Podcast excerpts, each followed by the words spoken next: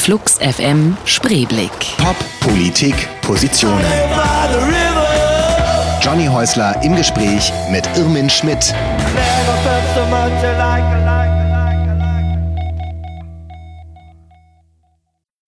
Das Konservatorium in Dortmund, die Essener Volkwang Hochschule, das Mozarteum in Salzburg und die Hochschule für Musik in Köln.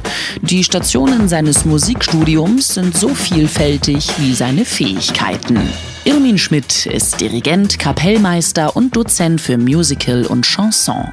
Und er ist Mitbegründer der Band, die Krautrock definieren sollte. Irmin Schmidt von Can, heute zu Gast bei Flux FM Spreeblick.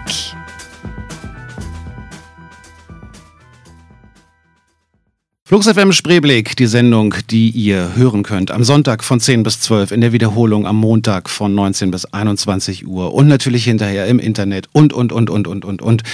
Aber jetzt erstmal mit unserem heutigen Gast Irmin Schmidt. Mein Name ist Johnny Häusler. Schönen guten Tag. Ich freue mich, dass ihr zuhört. Trotz Erkältung im Studio, Irmin Schmidt, schön, dass du da bist. Guten Tag. Du musst, äh, kannst noch viel lauter und dichter ans Mikro ran. Noch irgendwie. mehr. Ja, und du hast auch so eine schön tiefe Stimme. Ja, ey, ganz besonders jetzt mit der Erkältung. Ja, das klingt schon gut. Ich habe irgendwo gelesen, dass äh, sogar eigentlich solltest du eine Gesangskarriere machen, ne? Oder wolltest kurz. äh, ja, äh, ja, kann man so sagen, weil so äh, vor dem Stimmbruch zwischen 11 und 13 hatte ich eine offensichtlich, also ich meine, ich kann mich ja nicht so deutlich dran erinnern, aber nach Aussagen aller eine ganz irrsinnig schöne Stimme und äh, bin auch viel rumgereicht worden und aufgetreten in Kirchen und Gewerkschafts So mit 12, 13 dann, oder? ja, ja, so mit in dem Alter und habe Händel-Arien und sowas gesungen, weil meine Mutter äh, halt, äh, ja, eigentlich, eigentlich war sie Musikerin. Und äh, sie hat ja schön Klavier gespielt, aber sie wollte eigentlich Sängerin werden. Und das ist ihr aber von ihren Eltern irgendwie versaut worden, weil die dachten, sie ist, sie war sehr, sehr klein, noch keine 1,50. Und äh, die haben gedacht, das, das hat keinen Sinn mit einer Opernsängerin von der Größe dabei. Das ist falsch. Also es gab berühmte Maria Cebottari zum Beispiel, die war auch nicht größer. Es gibt äh, berühmte Sängerinnen, äh, die trotz dieser kleinen äh, auf die Bühne ging. Und äh, von meiner Mutter habe ich ganz viel halt mit gelernt und äh, wir waren ja auch im Krieg evakuiert und es gab kein Klavier. Singen war die einzige musikalische Beschäftigung und das hat sie ausgiebig mit mir getan. Dann geht aber die musikalische Familiengeschichte tatsächlich noch äh, mindestens zwei Generationen zurück. Das heißt, wenn auch deine Mutter schon. Ja, das, äh, davor gibt es keine Zeugnisse großer musikalischer Okay. Betätigung, aber meine Mutter, also mein Vater hat auch sehr schön Klavier gespielt, beide. Und äh, das war auch eines der wichtigen Verbindungen zwischen den beiden, die Liebe zur Musik. Und äh, meine Mutter hatte aber eben halt diese wunderbare Stimme und später habe ich sie oft am Klavier begleitet. Und, ja, Opernarien. Aber für dich war dann der Stimmbruch. Und der, äh, ja, also zurück zu der Sache mit dem, mit der Karriere. Meine Mutter hat dann immer gedacht, naja, der macht äh, eine große Sängerkarriere, wird irgendwann mal in Bayreuth Siegfried und Tristan singen. Aber war nix. Man hört es ja auch jetzt. Also mit der Stimme ist Tristan irgendwie nicht so, äh, auch, auch nicht, Müsste man vielleicht in eine andere auch Richtung nicht gehen. die tieferen, nein, auch äh, keine von denen, äh, auch kein Wotan und Du bist, äh, damit sind wir äh, schon, schon bei deiner Kindheit äh, direkt da eingestiegen. Du bist äh, 37 geboren, das heißt, du bist in der Nachkriegszeit aufgewachsen. Wir haben die seltene Situation, dass hier zwei echte Berliner sitzen. Also, äh, wo wurdest du geboren in Berlin? Äh, im Krankenhaus in Dahlem, aber gewohnt haben wir in Charlottenburg. Okay, aber äh, äh, wie viele Jahre hast du dann in Berlin verbracht? Äh, nur die ersten knapp sechs mit, äh, also ich war, glaube ich, gerade sechs. Da wurden wir evakuiert und nach einem kurzen Zwischenaufenthalt in Ostpreußen sind wir dann für den Rest der Zeit in äh, Österreich gelandet. Gab's da, gibt's da noch Erinnerungen an die Stadt? An Berlin, aber unbedingt. Zum Beispiel, äh, ich hatte so ein, von meinem Onkel ein riesiges Tretauto geschenkt gekriegt. Und äh, die Erinnerung daran mit diesem Tretauto, wir wohnten in der Sensburger Allee, äh, zum, zum damals hieß das Reichssportfeld, zum Olympiastadion zu fahren, um das zu umrunden, weil das waren alles, konnte man mit dem Tretauto wunderbar, weil es war alles fahren, weil das war ja äh, mhm. mit so Platten und da gab es keinen Verkehr. Äh, daran kann ich mich erinnern und immer hatte ich, also ganz oft meine Freundin Rotraut mit mir. Wahnsinn, oder an was mich sich erinnert? Äh, mit der ich zum Beispiel auf Bolle, Milchwagen, mhm. immer Hochzeit gespielt habe. Da hat sie ein Kränzchen mit Blumen gekriegt und musste was Weißes anziehen. Dann haben wir beim Bolle da so die Gegend um die Sensburger Allee halt umrundet. Und das war so ein, so ein, so ein Metalltretauto? Das war so ein Metalltretauto. Mhm.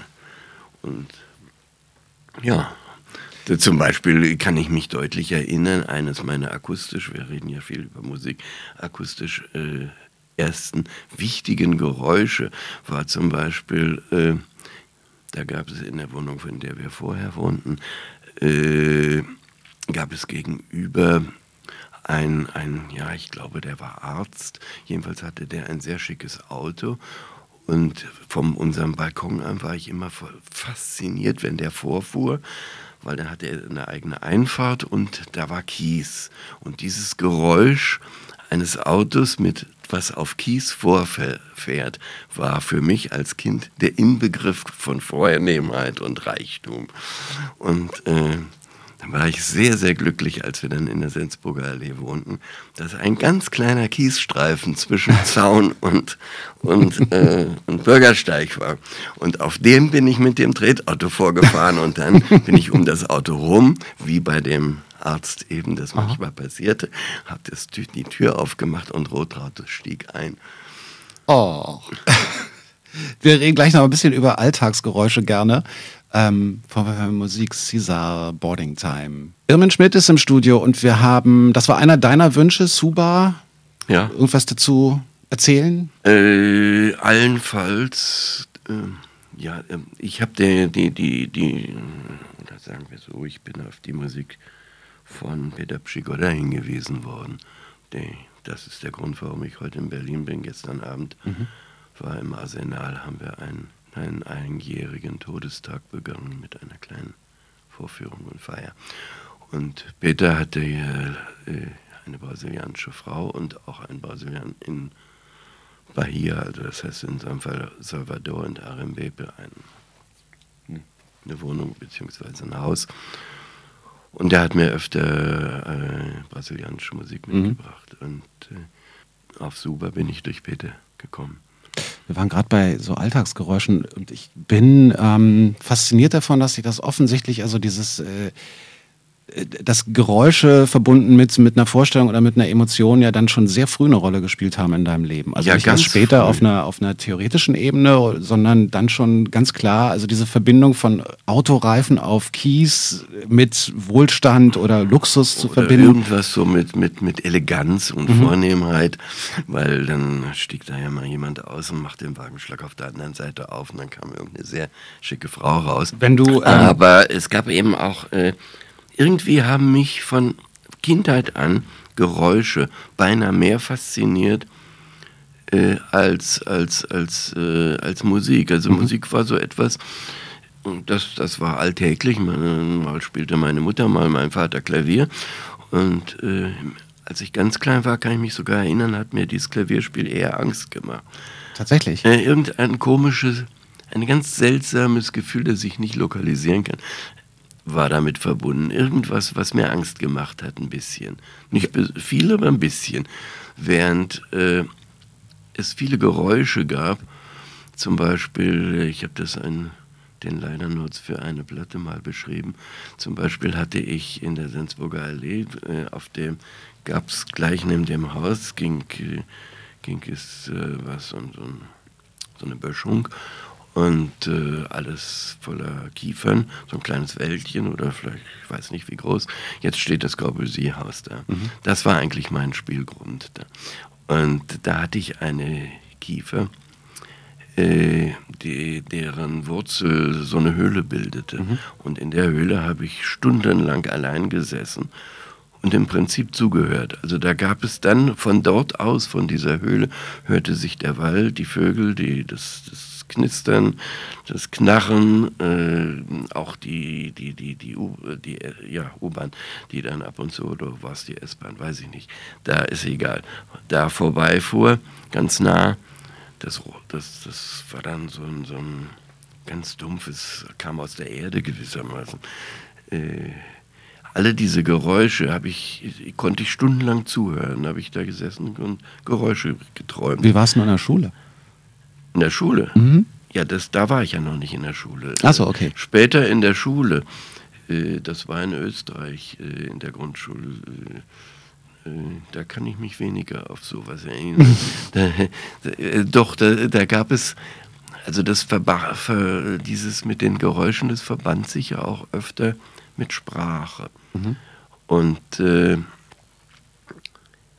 in, in Österreich zum Beispiel wurde äh, jeden Morgen das Vaterunser gebetet. Nun war ich noch nicht einmal getauft, äh, wirklich äh, ein Heide. Ich kannte das nicht, habe es dann gelernt. Und, aber was mich daran fasziniert hat, äh, war dieser seltsame dieser, Tode, äh, to, äh, dieser Tonfall, in den äh, alle so verfielen, wenn sie beteten. So ein Mantra, ne? Dieses, ja, dieses, dieses Geleiert, das war eigentlich geleiert. Mhm. Und diese, dieser Zwischenton zwischen Leiern und so fast Singen, der hat mich immer fasziniert, deswegen mochte ich dieses äh, Morgengebet unheimlich gerne. War dann auch der Auslöser, dass ich noch als Kind gerne mal in eine katholische Kirche gegangen bin. Einfach wegen dieses Rituals, dem ich gern zugehört habe. Äh, war das dann bei dir auch so? Ich habe, man kann zum Beispiel mit Menschen darüber reden, wie sie Zahlen empfinden. Es gibt Leute, die hören, die sehen bei verschiedenen Zahlen Farben. Sie mhm. verbinden Zahlen mit ja. einer bestimmten Farbe und andere wieder auch mit Geräuschen. Hattest du sowas auch in Mathe nee, dann zum Beispiel? Nee, ich habe sogar keine synästhetischen okay. äh, Empfindungen. Also ich äh, habe auch mit Musik überhaupt nichts mit Farben. Also äh, für mich ist zwar Malerei und äh, Kunst äh, irrsinnig wichtig überhaupt äh, zum Kunst machen. Und, äh, aber es, es, es, es ist etwas ganz anderes. Ich, wenn ich Bilder gucke, und das tue ich beinahe mehr, als ich Musik höre, dann, dann höre ich keine Klänge mhm. oder so etwas. Dann sehe ich Bilder und gut ist. Maurice Ravel, Klavierkonzert in G3. Du hast, ähm, du, du, hast dann, bevor, bevor ihr Can gegründet habt, ähm, hast du bei Karl-Heinz Stockhausen gelernt. Also der Weg zur Musik, den haben wir ja gerade schon gehört, war eigentlich dann fast ein vorgegebener, kann man sagen. Das hat das immer mit Musik zu tun. Ja, ähm, und ich bin ungeheuer unterstützt worden von meinen Eltern. Und, äh, war das zu der damaligen Zeit eigentlich ein Luxus, zu sagen, äh, wir unterstützen unser Kind in kreativer, äh, in, in, seinen kreativen Talenten und nicht zu sagen, du musst dies oder das äh, werden oder lernen? Ja, vielleicht war es das. Äh, war, wir war, es war erst recht ein Luxus, insofern, als wir nach dem Krieg sehr arm waren mhm. und äh, alle, alles verloren hatten und meinem Vater auch sehr schwer fiel, nach dem Krieg wieder Fuß zu fassen. Und äh, da war natürlich die Unterstützung, äh, aufs Konservatorium zu gehen und mhm. Äh, Musik zu machen, schon was sehr Kostbares. Aber äh, es war so selbstverständlich, vor allen Dingen für meine Mutter. Mein Vater, der äh, Ingenieur und Architekt war, äh, hätte, da, äh, hätte das gerne gesehen, wenn ich Architekt geworden wäre, weil da war ich auch ganz begabt. Habe sehr früh angefangen, äh, Zeichnungen zu machen und Häuser zu entwerfen, zusammen mit meinem Vater. Also das lag sehr nah und war so mit 14 irgendwie noch eine Möglichkeit. Aber so ich glaube, ab 14 war Schluss mit, mit jeder anderen Berufswahl. Da war es klar, ich werde Dirigent. Das war es eigentlich. Weil für Pianist, was ich gerne geworden wäre, auch, mhm. war es eigentlich schon zu spät, weil durch diese Nachkriegszeit und das späte Kla Anfangen, Klavier zu lernen, äh, ist, kann man eigentlich kein Pianist mehr werden. Das, man muss das mit vier Jahren anfangen. Also, äh, ist denn, fünf. Ist denn aber die, äh, dein, dein, dein Leben als Komponist, so weit weg von architektonischen Gedanken? Nein, überhaupt nicht. Eben nicht, ich oder? Ich bin eh so ein Formalist. Also äh, äh, das, äh, die Architektur an Musik äh, mhm. hat, interessiert mich nicht nur, sondern ist, ist eben ähm, der wichtigste Aspekt, wenn man sie macht, weil äh, all der Rest, von dem man sonst redet, Inspiration und äh, Emotionen und all das äh, interessiert einen ja nicht während des Machens, wenn man hat es oder nicht, aber das äh, die Architektur, die Form, die da entsteht, mhm. ist ja das Wichtige. Genau, es ist eigentlich ein, es ist natürlich in der Umsetzung dann natürlich völlig anders, aber eigentlich ist es ja auch ein, äh, ein, ein, bauender Prozess, ja, ein architektonischer absolut. Prozess. Deswegen auch meine Frage nach, nach, ähm, nach Stockhausen. Ich habe vorhin gesagt, ich habe versucht so ein bisschen noch zu gucken, was gibt es denn über den jetzt abgesehen von der Musik noch. Es gibt ganz wenig Interviews, nur also mhm. sehr wenig. Auf YouTube gibt es aber ein tolles BBC-Interview mit ihm, wo der ähm, Moderator dieser Sendung dann elf Minuten mit Stockhausen hatte und mit einer ganz, ganz schlimmen Frage gleich, oder gar nicht, die Frage war gar nicht schlimmer, wir sind ganz unglücklich eingestiegen, weil, weil der BBC-Mensch den äh, Stockhausen fragte, ob er sich, ob er irgendein Lieblingsgeräusch hätte, sozusagen, und er antwortete mit so sekundenlanger Stille, was natürlich für ein Interviewer eine ganz furchtbare Situation ist und sagte dann nur No. Ähm, und dann sah man so richtig, wie dieses Konstrukt des geplanten Interviews zusammenbricht. Aber sie haben es dann gut hingekriegt. Wie war das ähm, bei, bei ihm zu lernen? Also war das so, war das eher so eine Professur, die nein, so nebenbei lief? Nicht. Nein, nein, überhaupt nicht. Äh, das war eine sehr enge Beziehung zu, äh, zu, zu von ihm aus mhm. äh, zu, den, zu den Studenten und äh, umgekehrt auch, also, weil also das war ja ein Mensch, der, der nichts nebenbei, also der, dem man so nebenbei zuhörte. Das, der, der war so irrsinnig intensiv, mhm. dass man entweder ganz und gar einstieg oder äh, nicht mitmachen konnte. Und äh, außerdem hat er halt seinen Studenten ab und zu zu sich nach Hause eingeladen und da war es einfach nur Party. Also der war ein ganz normaler Mensch. Ja, Außerdem klar. war der ja, als äh, ich mit 6, 5, 6, 27 bei ihm war, äh, war der ja auch nur zehn Jahre älter. Das ja mhm. Ich habe mich mit ihm äh, ziemlich oft äh, in die Haare gekriegt, weil ich seinen Dogmatismus damals, später hat er auch davon gelassen, äh, damals nicht akzeptiert habe und äh, viele andere Sachen, die er nicht mochte, mochte.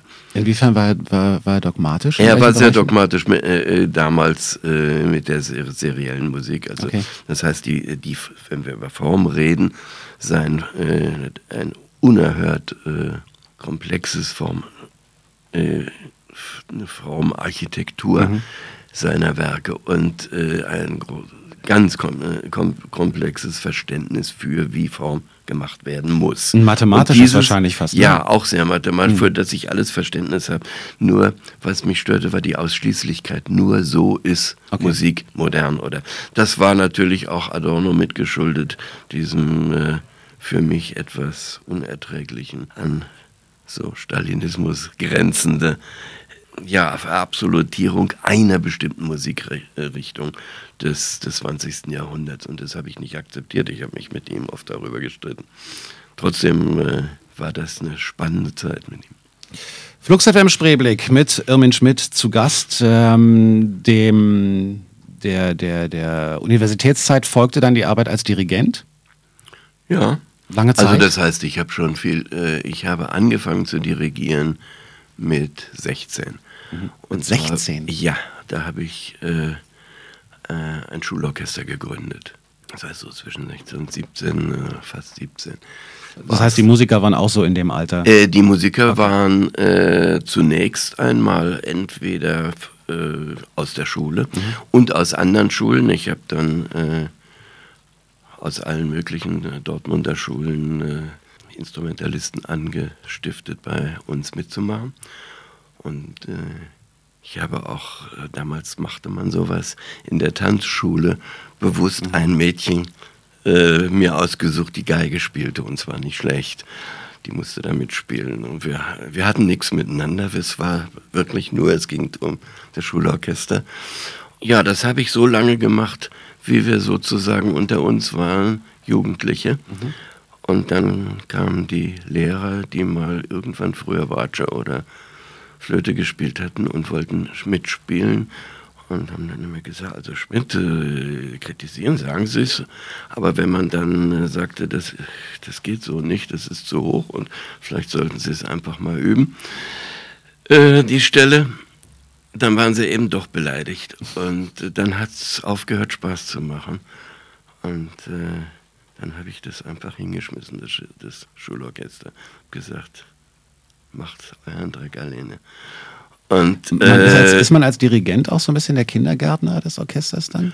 Nein, das habe ich immer abgelehnt, so dass man so, so, äh, so diesen Erzieheraspekt, den mag ich eigentlich nicht. Den gibt es aber schon, ne? Ja, den, ja, in gewisser Weise kann er, kann er ganz wunderbar sein, wenn ein Dirigent ganz viel äh, äh, zu vermitteln hat. Mhm. Und man lernt eben, wenn man auch noch als Orchestermusiker manchmal was ganz Tolles von ihm, dann respektiert mhm. man das.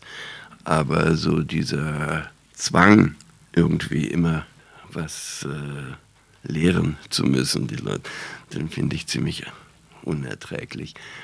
Ja, und dann äh, habe ich das halt aufgegeben, das, äh, das Schulorchester. Mhm. Bin ja so kurz danach auch von der Schule geflogen. Und, äh, Aber nicht deswegen, sondern. It, it, es hat auch eine Rolle gespielt. Okay. Es hat auch eine Rolle gespielt, weil äh, ich war, äh, ich war sehr aufmüpfig, dass ich das Orchester, was, was irgendwie auch so ein bisschen das Glanzstück der Schule war, damit haben die eigentlich auch ein bisschen angegeben, dass, dass ich das dann äh, hingeschmissen habe. Das hieß nämlich, dass alle meine Freunde vom Konservatorium und von den anderen Schulen einfach nicht mehr hingingen. Und plötzlich waren die, war es keins mehr. Okay. Das war mal die eine Sache. Äh, und äh, dann habe ich äh, ein Jazzkonzert in unserer Aula veranstaltet äh, mit äh, Jazzgruppen. Ähm, ich hatte immer so sehr früh eine ganz enge Beziehung dazu, ohne es selber zu spielen. Mhm. Äh, und bin auch immer in den Jazzclub in Dortmund gegangen, der sehr spannend war. Und äh, da habe ich ein Jazzkonzert veranstaltet, aber da gab es eben in der äh, eine relativ neu eine Orgel in der Aula. Und diese Orgel äh, war eigentlich das Werk sozusagen, der hatte das ganze Geld zusammengetrommelt irgendwie, äh, eines Lehrers, der mich sehr mochte, weil ich Musik machte und äh, ja, eigentlich äh, war ich der Einzige, der auf der Orgel spielen durfte. Aber der hatte so einen Fimmel, dass die Orgel was Heiliges ist. Und mit dem Moment äh, so war man damals. Das mhm. gab es in den 50er Jahren. Man kann sich das nicht mehr vorstellen. Die Orgel war heilig und ein Jazzkonzert unter der Orgel genügte, dass die, die, die, die Liebe, Freundschaft oder was immer oder Zuneigung dieses Mannes mit einem Schlag sich in blanken Hass verwandelte. Wahnsinn. Das war mein Englischlehrer und ich hatte von einem Tag auf den anderen nur noch fünf. Da, Dabei irre, war ich oder? gar nicht mal so schlecht in Englisch. Aber. Äh, äh, Nein, aber wie Jazz damals, was, was für ein Status Jazz war, das hatte? Aber, das war äh, Punkrock. Äh, äh, ja, das war äh, jedenfalls für so einen. Mhm. Und das war unheimlich erfolgreich. Das war das erste Mal, dass in einer Schule ein Jazzkonzert, äh, das war, wann war das? 57 ich von der Schule geflogen. Das war 56. Ja. Hat deine ähm, diese, diese, diese komische Heiligsprechung dieses Instruments damals, hat das, hat das dann noch Auswirkungen gehabt? Weil wenn man so, äh, sich so Can-Videos anguckt, da gibt es dann so Szenen, wo du so perkussiv auf, auf dem Keyboard spielst, also wo du äh, quasi, als ob du, als, als du Congas oder so spielst, mhm. äh, auf, ja. dem, auf dem Keyboard spielst. Ist das auch so eine nötige Entweihung dann, dass man sagt, irgendwie. Nein, nein, das, das hatte rein musikalische okay. Gründe. Mir hat, mir hat das, äh, also ich habe sowieso eine sehr enge Beziehung zur Perkussion. Und eigentlich ist ja das Klavier auch, auch unter anderem ein, ein, ja, ein Perkussionsinstrument. Mhm. Da schlagen Hämmerchen gegen Klar. Seiten. Und äh, ich dachte, das hätte vielleicht damals noch nee, so, so überhaupt nicht. Gut das, das, Englischlehrer oder? Nee, nee, nee, überhaupt nicht. Die war längst, also so lange dauert sowas nicht. Nun, das ist im Gegenteil. Ein Jahr nach, äh, nach Beginn meines äh, meines äh, Musikstudiums war der Frust darüber, ein Jahr vor dem Abitur der, von der Schule zu fliegen, ver, verraucht. Und äh, da ich dann hinterher äh, die verschiedenen Prüfungen immer mit, mit solchen Noten gemacht habe, dass ich auf die Musikhochschule kommen konnte und dass ich auf der Musikhochschule die, die Dirigierprüfung summa cum laude, dann konnte ich auf die Uni. Zwar nur, ich hätte nicht Medizin damit studieren, aber das hatte ich auch nicht vor. Aber ich habe auf der Uni Ethnologie, äh, Musikethnologie studieren mhm. können. Also es hat mich ja nichts behindert. Und äh, nach einem Jahr war, habe ich gedacht, warum Was haben die mich nicht schon zwei Jahre vorher runtergeschmissen? Aber auch eine Einstellung. Komm, wir hören jetzt endlich mal was von Ken. Ähm, was haben wir hier? Oh yeah, haben wir. Ah ja, das trifft sich gut mit der Perkussion. Ja, wir haben ja gerade über Percussion ja, geredet und über genau. perkussive Sachen, die Art Blakey, Percussion, äh, was ist das, Project oder ich weiß gar nicht. Äh, Sacrifice heißt das Stück. Äh, das, die, die Platte heißt, ich glaube einfach Drums. Da sind zwei Teile drauf. Eine mit nur mit Percussion und eine mit normaler Gruppe. Art Blakey. Wild am Trommeln.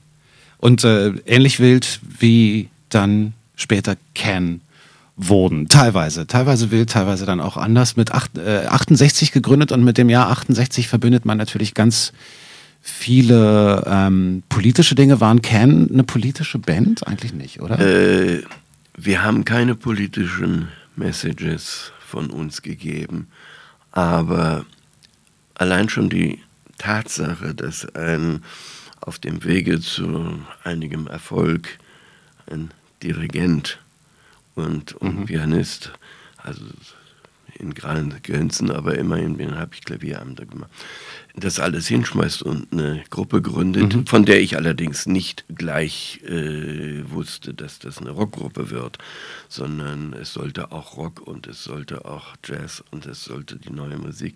Ich wollte einfach, dass alles in der Gruppe enthalten war, was im 20. Jahrhundert an Neuem entstanden ist. Das war schon so ein bewusster Prozess, oder? Oh, aber äh, die Tatsache, dass jemand so, ein, so, ein, so einen Dirigentending hinschmeißt mhm. und eine mögliche Karriere, das sah ja nicht schlecht aus und, äh, und sowas nochmal ganz von vorne anfängt, das ist ja äh, typisch 68, ist auch politisch. Mhm. Und die Tatsache, dass wir vom ersten Tag an jede Hierarchie unter uns abgelehnt haben, mhm. dass alles, was wir veröffentlicht haben, immer von Can war und nicht von einzelnen Autoren, mhm. sondern von diesem Kollektiv Can, wie immer es gerade mal mit dem Sänger, mal mit dem anderen, aber immer wir vier und du sagst kollektiv. Also das ist natürlich ja. auch so ein 68. Und das ist, äh, äh, das ist, äh, ist ja auch eine politische. Mhm.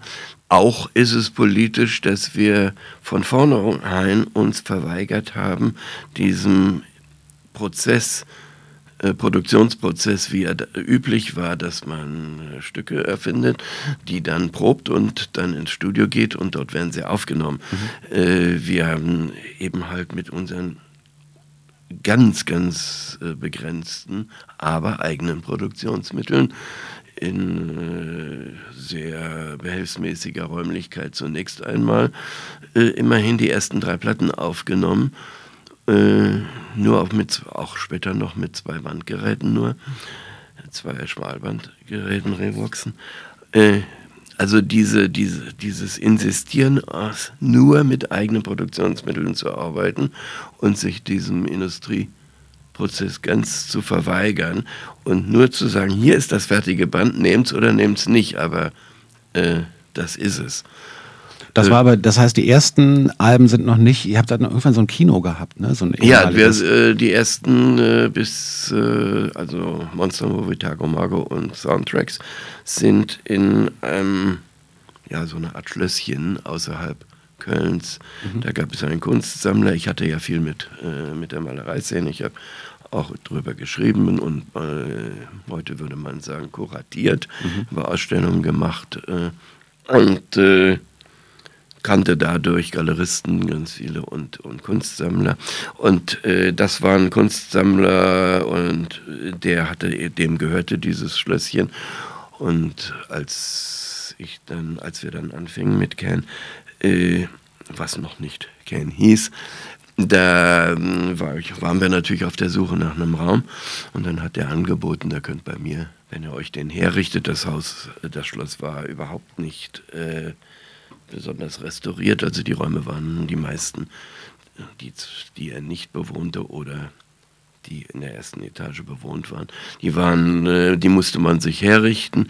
Und dann haben wir dort einen, einen Raum gehabt, der war einigermaßen groß genug. Aber das Schönste an diesem Schlösschen war äh, das Treppenhaus.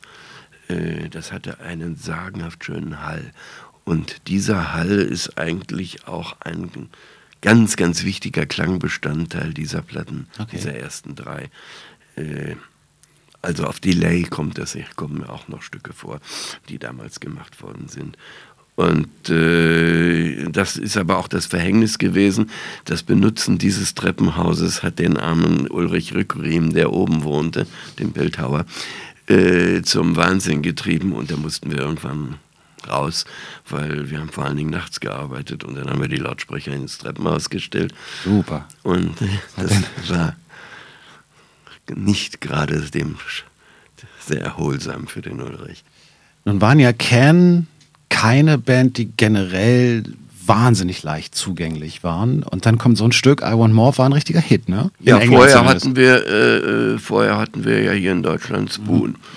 Spoon? Äh, war der Titelsong zu diesem Durbridge, Dreiteiler, mhm. glaube ich, war es, oder ein Vierteiler, oder ich weiß nicht mehr. Da waren wir mit einem Schlag plötzlich richtig bekannt.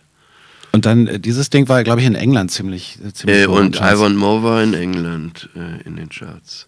Und ich, würd, ich muss trotzdem noch mal so ein bisschen zurückspulen von der Zeit her, weil wir gerade eigentlich noch so am Anfang waren und du hast ein bisschen erzählt, wie ihr gearbeitet habt und dass ihr habt und dass ihr immer Wert drauf gelegt habt, mit eigenen Produktionsmitteln zu arbeiten. Also schon von Anfang an ihr hattet schon von Anfang an auch so einen, so einen theoretischen Überbau für das, was ihr machen wollt. Das heißt, ihr kamt aus verschiedenen musikalischen Ecken, ihr wusstet, was ihr machen wollt, was mich immer interessiert hat, nicht nur bei Can, sondern auch bei anderen Bands, die als äh, die, die ähnlich einflussreich waren, Kraftwerk zum Beispiel. Mhm.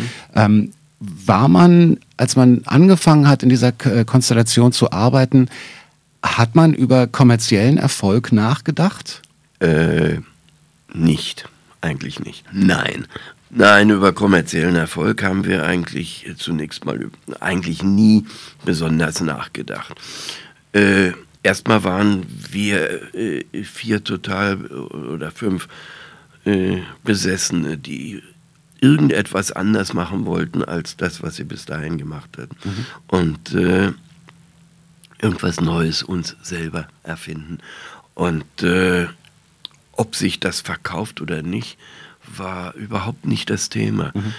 Natürlich hat, wollte man irgendwann mal äh, so weit sein, irgendwann mal, äh, dass man davon leben kann. Leben war aber, hieß aber, äh, also das Nötigste, das, äh, es war, wurde überhaupt kein, kein Reichtum angepeilt. Mhm. Und äh, der war auch nicht in Sicht mit den ersten Sachen. Der war zunächst mal nicht in Sicht und als wir dann äh, mit Sputen 350.000 Singles verkauft haben und richtig Erfolg hatten und auch viel äh, und in, auch mit Konzerten Erfolg hatten, dann haben wir als erstes äh, in Köln ein Konzert ein Free-Konzert gegeben als sozusagen Belohnung für die Leute. Äh, waren fast 10.000 Leute drin und die brauchten nichts zu bezahlen. Äh, also auch da haben wir noch nicht so ans Geld gedacht und das, was an Geld reinkam, durch das, das wurde in den neuen LKW und, und in eine Anlage gesteckt. Aber Equipment war genau wäre wär auch so eine Frage, weil äh, ich meine, also Instrumente zur elektronischen Klangerzeugung und so, auch Keyboards und so, war ja damals, heute ist das alles recht erschwinglich geworden durch die Digitalisierung, aber äh, zu der Zeit war das doch alles schweineteuer noch, oder? Ja, äh, schon, aber wir, wir, haben eigentlich nicht so schweineteure Sachen benutzt. Okay. Weil, also, äh, ich hatte eine Farfisa-Orgel und Farfisa, die Prof Professional Duo hieß die, glaube ich, das war deren größte Orgel. Mhm die habe ich äh, von Frau Fieser ja, fast geschenkt gekriegt. Mhm. Und weil wir hatten einige Unterstützung äh, von, von dem jetzigen Besitzer von Music Store, dem Herrn Sommer, der hat, äh, war Verfieser äh, Vertretung. Und äh, der hat uns eigentlich ein bisschen mezeniert. Okay. Und äh, von dem hatte ich diese Orgel und das Klavier an elektronischer äh, Equipment hatte ich ein selbstgebautes Teil, weil äh, so Moog und solche Sachen waren live ja überhaupt nicht zu gebrauchen. Bis man, man da einen Sound gefunden hatte, der zu mhm. dem passte, mit Kopfhörern auf, was äh, war die Gruppe schon wieder ganz woanders. Also muss man vielleicht kurz erklären, dass äh, die Synthesizer, die Moog-Synthesizer und so, man konnte ja nichts speichern. Äh, also ja, man konnte auch, auch nicht spontan irgendwie mhm. Einen Klang herstellen. Und für mich war das Wichtigste, dass man spontan so äh, äh da waren ging noch so ja nicht nur Patchkabel um, es so. ging ja, da musste man patchen mhm. und und äh, was weiß ich. Ich habe in Zürich, eine, als wir äh, dort am Theater waren, das, äh, da haben wir für eine Heiner Müller Uraufführung die Musik im Theater gespielt. Da habe ich einen, einen Elektronikingenieur kennengelernt und dem habe ich äh, ja mit dem zusammen, also dem habe ich erzählt, was ich mir vorstelle, wie so ein mhm. Ding funktioniert, dass ich gerne einen äh, Ringmodulator, äh, verschiedene Filter und äh, also solche Sachen oder Oszillatoren da drin hätte, die aber mit einem einzigen, zum Beispiel die Orgel und äh, Ring modulieren könnte mhm. oder das Klavier. Und das mit einem einzigen Kippschalter einfach zack. Mhm das herstellen kann. Oder die Filter einfach mit einem Drehknopf live, während ich mit der einen Hand spiele, mit der anderen äh, die, die, die Filter bedienen kann. Was heute gang und gäbe ist. Und was damals. Und äh, dann hat er mir so ein Ding gebaut nach meinen. Und ich habe die Orgel, das Klavier wurden durchgeschleift und der Oszillator hatte einen eigenen Weg. Und jedes konnte mit jedem sich ringmodulieren, beziehungsweise das eine durchs andere filtern. Und äh, da hatte ich ein ganz spannendes Instrument. Das ist ja auch legendär geworden. Alpha 77 hatte er es genannt. Weiß ich gar nicht mehr warum. Es, äh, es war jedenfalls nicht das Jahr 77, es war äh, 71 ist das gebaut worden. Wir sind mitten in der Elektronik mit Irmin Schmidt, äh, der gerade erzählt hat, dass ähm, das ja im Grunde genommen so das, was man heute an Synthes ganz normal findet oder was man inzwischen ja auf dem iPad und so nachbauen kann, irgendwelche Modulationen per Drehknopf, während man spielt, war alles nicht gang und gäbe. Und du hast ja das bauen lassen, beziehungsweise zusammen entwickelt mit einem Ingenieur. Mhm. Ähm, den Alpha 77. Ist einfach ein toller Name, oder? Ist ja, so, was, ist, ist, ist, ist äh fast legendär geworden und war eigentlich, äh, also im 70, 71 war das eigentlich der einzige Synthesizer, dem, mit dem man wirklich live äh, spielen konnte. Und äh, viele äh, äh von diesen irrwitzigen Geräuschen, die ich äh, und Klängen, die ich gemacht habe, sind überhaupt äh, eigentlich äh, durch Zerstörung vorhandener Geräte entstanden. Es gab zur Verfieser-Orgel einen Vorverstärker und ein äh, Transistor-Imitat von einem Leslie. Mhm. Und, äh, dieses Teil klang eigentlich völlig bescheuert.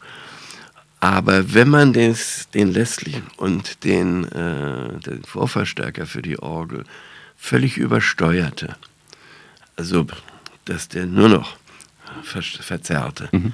Dann entstand, vor allen Dingen, wenn man nur sehr hohe und sehr tiefe Töne gleichzeitig spielte, entstand ein Wahnsinnsklang.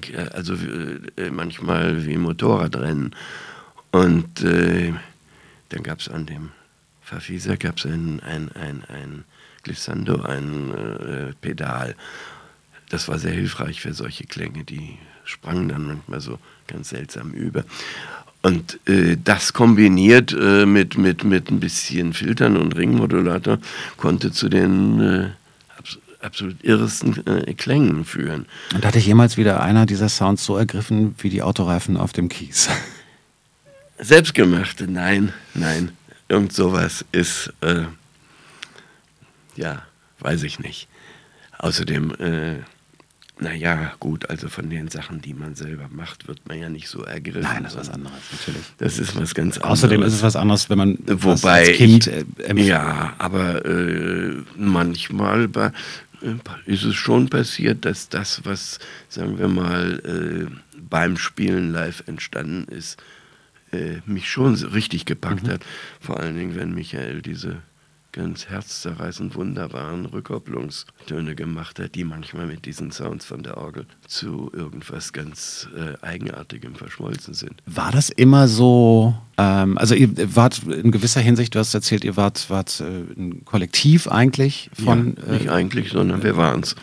Und äh, war das immer, ging das immer reibungslos oder gab es da nicht auch nicht, irgendwelche ganz und gar nicht. Hierarchiekämpfe nein, nein, dann irgendwann? Nein, nicht Hierarchiekämpfe. Es ging immer nur darum, ob, ob das Tempo das richtige, ob das Riff mhm. äh, äh richtig ist, ob äh, diese Harmonie überhaupt gebraucht wird.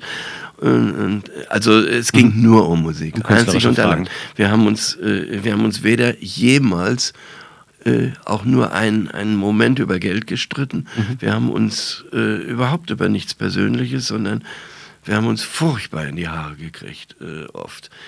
Aber wie gesagt, nur über Musik. Äh, reicht ja auch schon, ist wahrscheinlich anstrengend genug, oder? Kann man sagen. Also ich meine, ihr habt ja auch viel dann experimentiert, weiß ich nicht, äh, äh, analoge Bänder, natürlich analoge Bänder, was auch sonst, aber die Bänder zerschnitten, umgedreht, wieder neu zusammengesetzt. Ich glaube, äh, ist es richtig, dass das äh, hauptsächlich Holger Tschucker war, der sich ja, damit beschäftigt hat? Ja, Holger hat den rein, also den, den, den handwerklichen Prozess mhm. schneiden und an welcher Stelle genau äh, da war er einfach der Beste, weil äh, Holger hatte ein viel engeres äh, Verhältnis eigentlich auch zu, zu Elektronik. Der hat schon als, als, als, als Schüler Radios äh, repariert mhm. für die Nachbarn und so. Also der äh, kannte sich mit sowas aus. Aber der Prozess des, des, des äh, Kollagierens, mhm. des Montierens, der war ein gemeinsamer zwischen Michael, okay. Holger und mir. Das heißt, wir haben äh, kurz, äh, warum Jackie nicht vorkam, der mochte diesen Prozess nicht. Ah. Dem, äh, der fand, also äh, äh, dem, der wollte eigentlich immer nur spielen. Mhm. Das heißt, der wurde, da gab es dann eben auch Reibung. Äh, statt was zu zerschneiden, wollte er es einfach immer noch, noch mal spielen. Schlagzeuger. Naja, aber ein sehr außergewöhnlicher. ja, ja, natürlich. Nur bei diesem College, um das Ende dieses Montierprozesses mal vorzunehmen. Am Ende, wenn wir was gebaut hatten, wir drei, was der Holger dann geschnitten hat, äh, dann war Jackie die letzte Instanz, okay. der entschied, ob das erlaubt ist, okay. weil nicht erlaubt war, wenn die äh, Groove dabei zerstört wurde mhm. oder wenn auch nur irgendwie das Tempo nicht mehr stimmte.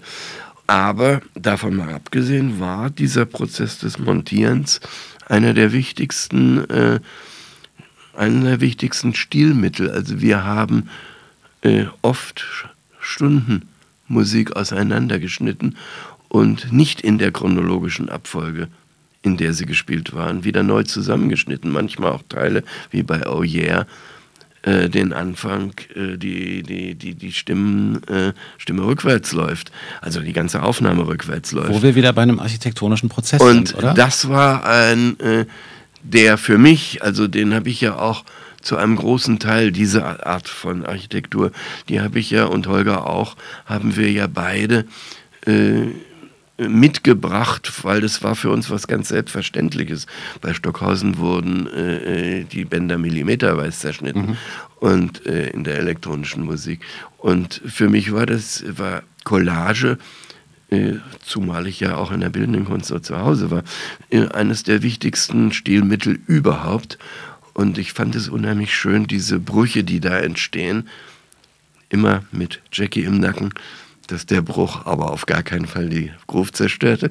Aber diese Brüche, wenn man äh, Halleluja besteht aus, aus, aus mindestens fünf, sechs, wenn nicht noch mehr äh, Teilen, die aus einzelnen Aufnahmen äh, zusammen geschnitten sind. Und daraus bezieht das Stück aber sein, sein, seine Faszination, seinen großen Reiz. Der Prozess, das, äh, der architektonische Prozess des Musikproduzierens, ähm, da sind wir gerade inhaltlich mit Irmin Schmidt, der zu Gast hier ist bei Flux FM Spreeblick.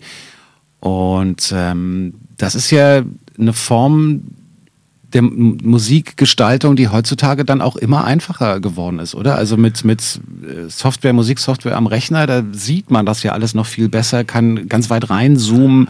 Ist das was, was dich äh, fasziniert oder sind die neuen Medien, sagst du trotzdem, nee, nee, nee, ich mache das analog? Nein, ich mache es nicht analog. Das kommt immer gerade darauf an, was ich mache. Also äh, ich mache viel Filmmusiken, die mhm. entstehen immer nur am Computer. Mhm. Allerdings brauche ich einen Programmer, weil ich bin einfach nicht gut mit diesen Sachen. Also ein Ton, ein Tonenk? Ja, auch. Also einen richtigen Programmer, der mir da, okay. um, äh, da Pro Tools bedient. Mhm. mhm. Äh, ich weiß schon, wie es geht, aber äh, ich kann das nicht richtig. Gut, und äh, ich glaube aber, ähm, dass eine große Illusion besteht, dass das leichter am, äh, geht mit diesen neuen Medien mhm. und dass da äh, Musik einfacher umsetzbar oder erfindbar ist. Mhm. Ich glaube sogar, dass das Gegenteil der Fall ist. Die Leichtigkeit, mit der man da so schnell was mal zusammensampeln kann, täuscht darüber weg, dass es meistens gar keine Erfindungen sind, mhm. keine wirklichen. Und, da, und auch über diese Illusion, dass das jetzt einfach ist. Komponieren oder überhaupt Kunst herstellen ist einfach nicht einfach. Äh, das ist, äh, ist ein sehr kostbarer und sehr langsamer und auch ein, ein Prozess und auch einer, der, der eigentlich sehr viel Wissen erfordert. Das heißt, äh, dass man gar nichts mehr wissen braucht und einfach ein paar, äh, naja, ein bisschen sich in der Popmusik auskennt und dann sowas am Computer ein bisschen was zusammenstückelt, ist noch nicht Musik. Und äh, ich glaube, dass es eher schwerer wird, diese Illusion zu überwinden, okay. äh, wie es ja überhaupt für viele junge Menschen äh, schwerer wird, wirklich konzentriert sehr komplexes Wissen zu erwerben, weil es so leicht abrufbar ist. Aber solange es nicht in deinem Hirn ist, hast du es nicht. Und äh, das gilt für Musik auch. Vielleicht sind es aber auch einfach andere Fähigkeiten, die die erlernen. Also zum Beispiel äh, die Bedienung ich, von komplexen Systemen. Nicht, will ich überhaupt nicht in Frage mhm. stellen. Aber äh, wir befinden uns ja sowieso in einem Moment, wo man überhaupt nicht sagen kann, mhm. ist das, was wir verlieren, wirklich schlimm? Wir verlieren zum Beispiel viel Sprache. Man braucht nur zuzuhören, wie gesprochen wird und äh, wie geschrieben wird vor allen Dingen. Grässlich, wenn ich äh, Fanbriefe die nur noch aus, aus, aus abgesehen von orthografischen und von Rechtschreibfehlern, die zuhauf, ist ja der, nähert sich der Stil einfach dem Simpson. Das ist, War das äh, klar, der Stil logisch, dass und, der jetzt äh, es kann gar keiner mehr irgendwie eine Geschichte wirklich erzählen. Mhm. Aber ist das nun schlimm? Äh, das ist die Frage. Entsteht nicht vielleicht ein, ein, ein neuer, auch sehr komplexer Sprachstil, der sich aus, aus, aus ganz anderen äh, Teilen als unsere äh, Grammatik mhm. äh, formt. Also na, über Architektur reden, ist das nicht. Äh, schließlich äh, ist ja schon im 20. Jahrhundert mit dieser mit mhm. dem Satzbau experimentierte. Burroughs hat es ja auch auseinandergenommen und wieder zusammengeklebt. Also ist ja Samplen. Und äh, die Frage ist, was ist schlimm, was verlieren wir und was gewinnen. Und darüber können wir eigentlich ziemlich wenig sagen. Man, es gibt jetzt dauernd Bücher darüber, wie schlimm das eine ist oder der andere antwortet mit dem Buch, wie toll das andere ist. Mhm. Ich glaube, da verändert sich wahrscheinlich sogar fundamental das Denken und die Hirnstruktur äh, zum ersten Mal vielleicht seit 10.000 Jahren. Was man wahrscheinlich dann erst im Nachhinein wieder. Das kann man in, in ein paar hundert Jahren beurteilen. Mhm. Also wir äh, sind da am Anfang eines wahrscheinlich oder vielleicht äh, ganz entscheidend neuen. Vielleicht ist es bei Fanbriefen natürlich auch nochmal eine spezielle Sache, weil die nicht nur Fanbriefe sich jetzt so also, schnell abschicken lassen. Ja, ja, nein, ist nicht so. nur das. Also äh, heutzutage gibt es die ja auch nicht mehr. Früher war das so in den ja. 80ern. Haben wir noch so äh, Briefe. Heute sind es wahrscheinlich eher Einträge. Mail, der, kurze Mails. Ja, genau. Einträge und, auf der Website. Aber auch die und Einträge auf der Website. Aber eben, das heißt, äh, in diesem, diesem fragmentarischen Stil wird kommuniziert. Und was daraus entstehen wird, tja, weiß der Teufel. Zumindest ist dieses äh, Fragmentarische nichts, was dir unbekannt ist. Nein, das ist ja Teil äh, Fragmente, äh, also zu fragmentieren und wieder neu zusammenzusetzen, ist, wie gesagt, eine der mhm. großen Kunstformen, äh, Stilprinzipien des 20. Jahrhunderts. Und äh, von Schwitters oder John Hartfield oder, oder ja, Finnegan's Wake oder was weiß ich. Das ist ja, äh, ist ja schon, hat sich ja schon lange angekündigt und es wird im, es ändert sich halt die, der Sprachstil. Mhm. Ob das nun schön ist, manchmal empfinde ich es als sehr hässlich, aber ich bin ja nun auch schon sehr alt. Machen wir was Schönes. Du müsstest kurz äh, Chelsea introducen für uns. Ja, Chelsea. Der ist ja erst in letzter Zeit so ein bisschen ins Bewusstsein gedrungen. Es war so jemand, ein sehr, sehr äh, äh ja, mystischer und äh, zurückgezogener Mensch, der dem es eigentlich nicht wichtig war, ob er aufgeführt wurde oder nicht. Und er ist auch nicht nie aufgeführt worden oder nur sehr wenig. Ich kann jedem nur ans Herz, legen, äh, ans Herz legen, sich mal mit ihm zu beschäftigen. Ich habe ein, eines der, der jetzt äh, für unsere Sendung jetzt eins der verrücktesten Stücke rausgesucht, nämlich aus Canti di Capricorno, den, das erste Stück. Und das ist auch das wahnwitzigste.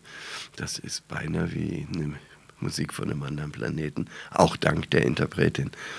Und der hat äh, ganz meditative Musik gemacht, wo drei Violinen äh, eigentlich um einen einzigen Ton Viertelstunde lang äh, schweben, Schwebungen, Vierteltonschwebungen erzeugen und äh, auch wieder Musiken für großes Orchester, die rauschhaft, wahnsinnig laut, laut und, und, und einen unglaublichen Orchesterklang erzeugen. Also für mich ist, ist er einer der ganz Großen und ich liebe ihn. Irmin Schmidt ist zu Gast im Studio. Gründungsmitglied von Ken, äh, Filmmusikkomponist, Filmkomponist nicht, Filmmusikkomponist. Wir haben über die Architektur der Musik geredet. Ähm, verfolgst du aktuelle Musik? Siehst du ein, äh, oder ach, eigentlich wäre wär meine Frage gewesen, wenn ich sie jetzt nicht so versaut hätte. Ähm, gibt es etwas an aktuellen Künstlern, was du als Avantgarde bezeichnen würdest? Ach, ich weiß nicht, was Avantgarde ist so richtig. Na, ihr wart schon. Äh, das ja, äh, ich fand das ja sehr schmeichelhaft, dass, dass, dass die Süddeutsche neulich bei der Kritik für, für, äh, für die Wiederauflage von Tago Mago 40 Jahre mhm. äh, als Schlusssatz hatte, äh, das ist es nicht toll, wenn es jemanden, also ich weiß, kann es nicht wörtlich, mhm. aber wenn jemand nach 40 Jahren noch Avantgarde ist, mhm. ich verstehe schon, was damit gemeint ist. Aber äh, sofern sich damit nicht dieser Begriff, dass es nur eine Avantgarde geben kann, verbindet, sondern äh, dass, also Kunst äh, im weitesten Sinne, ob das nun Bücher, können manchmal ganz abenteuerliche, plötzliche Rückgriffe machen. Mhm. Und es hat im 20. Jahrhundert ja auch Musiken gegeben, die, die ganz im 19. Und, äh, oder Stravinsky, der plötzlich äh, ganz dem 18. Jahrhundert äh, verpflichtet war. Und sowas wie Pulcinella Suite. Äh, also das, das bleibt trotzdem contemporary. Mhm. Das bleibt äh, zeitgemäß. Zeit, ja, zeitgemäß ist auch schon, ja, in dem zeitgemäß Oder ist ja schon ein, äh, ein Urteil enthalten. Äh, wer kann schon entscheiden, was unserer Zeit gemäß mhm. ist? Also da sind ja manche, wie gesagt, am Anfang hatten wir den adornischen, das adornische Urteil, was zeitgemäß sein durfte. Und das hat sich längst erledigt. Nein, ich kann das nicht beantworten. Ich muss das jetzt mal so machen, wie, wie du erzählt hast von Stockhausen. Nein. Du hast aber keine sekundenlange Stille vorgehen lassen, insofern. Schade. Und es war nicht die Einstiegsfrage zum Glück. Insofern hast du mich da nicht hängen lassen. Das ist sehr, sehr gut. Aber ähm, ist es denn so, dass du, interessiert dich zum Beispiel Popmusik, äh, aktuelle? Anfallsweise. Mhm. Äh, oder weil mir irgendjemand was schickt und sagt, Freunde und äh, andere Musiker, die uns sagt, hörst dir mal an.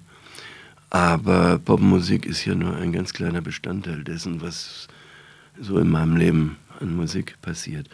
Und äh, im Moment, also seit, seit, seit einiger Zeit, beschäftige ich mich eigentlich fast ausschließlich mit, mit klassischer Musik. Mhm. Äh, was nicht daran, was jetzt wieder nicht heißen soll, dass ich äh, jetzt plötzlich wieder eine, eine, eine, da nur lande. Äh, nur das liegt auch immer daran, was ich gerade komponiere, was ich gerade mache. Was ist denn aktuell, woran äh, nein, nein, das ist äh, ja eine größere Orchestergeschichte okay. im Visier. Und ich habe vor, vor drei Jahren habe ich ja auch fürs, das, für die Düsseldorfer Oper einen Ballett für großes Orchester geschrieben. Und da habe ich dann ganz plötzlich wieder, und auch Gormengast in, in den 90ern, die Oper, ist ja auch großes Orchester, aber anders behandelt, also aufgenommen und mit Elektronik verwoben. Aber so bei dem Schreiben dieses Balletts habe ich wieder großen Spaß. Äh, so, ja, am Partiturschreiben. Mhm. Und äh, jetzt ja, und jetzt äh, äh, nicht nur höre ich, ich lese halt auch äh, und lese Partituren und es macht wieder großen Spaß. Und mich mit Alban Bergs Violinkonzert zu beschäftigen, interessiert mich einfach im Moment viel mehr als äh, irgendwelche Popmusik. Das heißt aber nicht, dass da ist gar kein, also da ist noch nicht einmal ein Wert äh, für mich enthalten. Mhm. Das ist, wie gesagt, anfallsweise mal so, mal so. Und äh, es gibt immer mal wieder Popmusik. Ich, mir fällt jetzt keiner ein. Muss ja nicht. Äh, Im Moment wüsste ich nicht, ob ich irgendeinen besonders. Ich werde hier keinen äh, zur Popmusik zwingen. Das auf keinen Fall. Nein, also aber in Deutschland habe ich hier die goldenen Zitronen immer sehr gemocht. Ja, die sind ja auch großartig. Ja, die finde ich gut. Also wenn du schon jemanden wissen willst, der mir richtig gefällt. Stimmt eigentlich die Geschichte, dass John Lydon alias Johnny Rotten nach der Auflösung der Sex Pistols unbedingt zu Can wollte? Ja, stimmt. Stimmt? Der hat ganz, Toll. der hat, äh, da waren wir aber in der Auflösung schon begriffen. da hat er, der hat er mich bombardiert, der hat ganz viel angerufen. Ach echt? Hat mich wirklich bekniet, dass er bei uns singen will. Was ich auch gar nicht abwegig fand, bloß es war zu spät. Mist. Also ich meine, ja. hast du, hattest du die Sex Pistols verfolgt damals? Ja, natürlich, klar. klar und dann später auch seine Geschichten mit Public Image und ja, so. Ja. Äh, kann man schon, also man kann es schon nachvollziehen. Ja, ja, natürlich. Ich konnte das auch verstehen. Äh Aber es ist auch, ist auch trotzdem eine komische Situation oder so, wenn jemand sagt, ich will unbedingt man muss ja dann irgendwann ist man ja an so einem Punkt, ich meine, hattet ihr in dem Fall wahrscheinlich noch das in Anführungszeichen Glück, dass ihr sagen konntet, nee, du, bei uns ist auch gerade ganz schlecht und wir wissen gar nicht und so. Aber ihr hättet ihr ansonsten sagen müssen, nein. Nee, warum hätten wir das sagen müssen? Oder wir ja. hatten ja gar keinen Sänger am Schluss. Und äh, wir hätten auf jeden Fall, also äh, sagen wir mal, wenn das zwei Jahre vorher mhm. passiert wäre oder drei, äh, dann hätten wir gesagt, komm und lass es uns probieren. Hätte ich super wir gerne hätten, gehört. Wir hätten ja nicht, äh, äh, wir hätten weder gesagt, äh, wunderbar, du bist der ideale Sänger, mhm. sondern wir hätten einfach gesagt, komm rüber, lass es uns ausprobieren mhm. und wenn es klappt, ist toll und wenn nicht, dann war es auch gut. Da hätte es wenigstens vielleicht ein paar Songs gegeben. Ja, das. Äh, ah, das wäre schon sehr spannend geworden. Hätte ich sehr interessant gefunden. Ja, ja, weil der war ja schon irgendwie eine sehr seltsame Figur. Und Immer noch. Also. Und ist es auch noch, ja. ja. Irmin Schmidt zu Gast bei Flux FM Spreeblick. Ich bedanke mich sehr für deine Zeit. Und ich, ähm, ich weiß, du bist so ein bisschen verschnupft und vergrippt irgendwie. Deswegen nochmal umso mehr. Vielen Dank fürs Vorbeikommen. Und ähm, wann gibt es das, woran du jetzt arbeitest, orchestral? Oh, das weiß ich nicht. Das könnte, könnte noch Jahre. Also ich bin nicht sicher, ob ich es weiterverfolge oder nicht. Okay. Weil äh, ich habe nur die, mit der Idee vor, vor, vor drei Jahren, vier Jahren angefangen. Und dann kam diese Arbeit mit Lost Tapes und ganz viele Interviews und ganz viele Reisen. Dann ist das wieder liegen geblieben. Und ob ich jetzt wieder reinkomme, weiß ich noch nicht. Aber es ist auch wurscht. Also irgendwas, äh, dann mache ich was anderes. Und vielleicht mache ich sogar auch mal wieder eine Popplatte. Da sind wir gespannt drauf. Dann egal, was es ist, woran du jetzt weiterarbeitest in den nächsten Jahren, viel Spaß dabei in erster Linie und viel Erfolg damit. Dankeschön. Tschüss. Tschüss.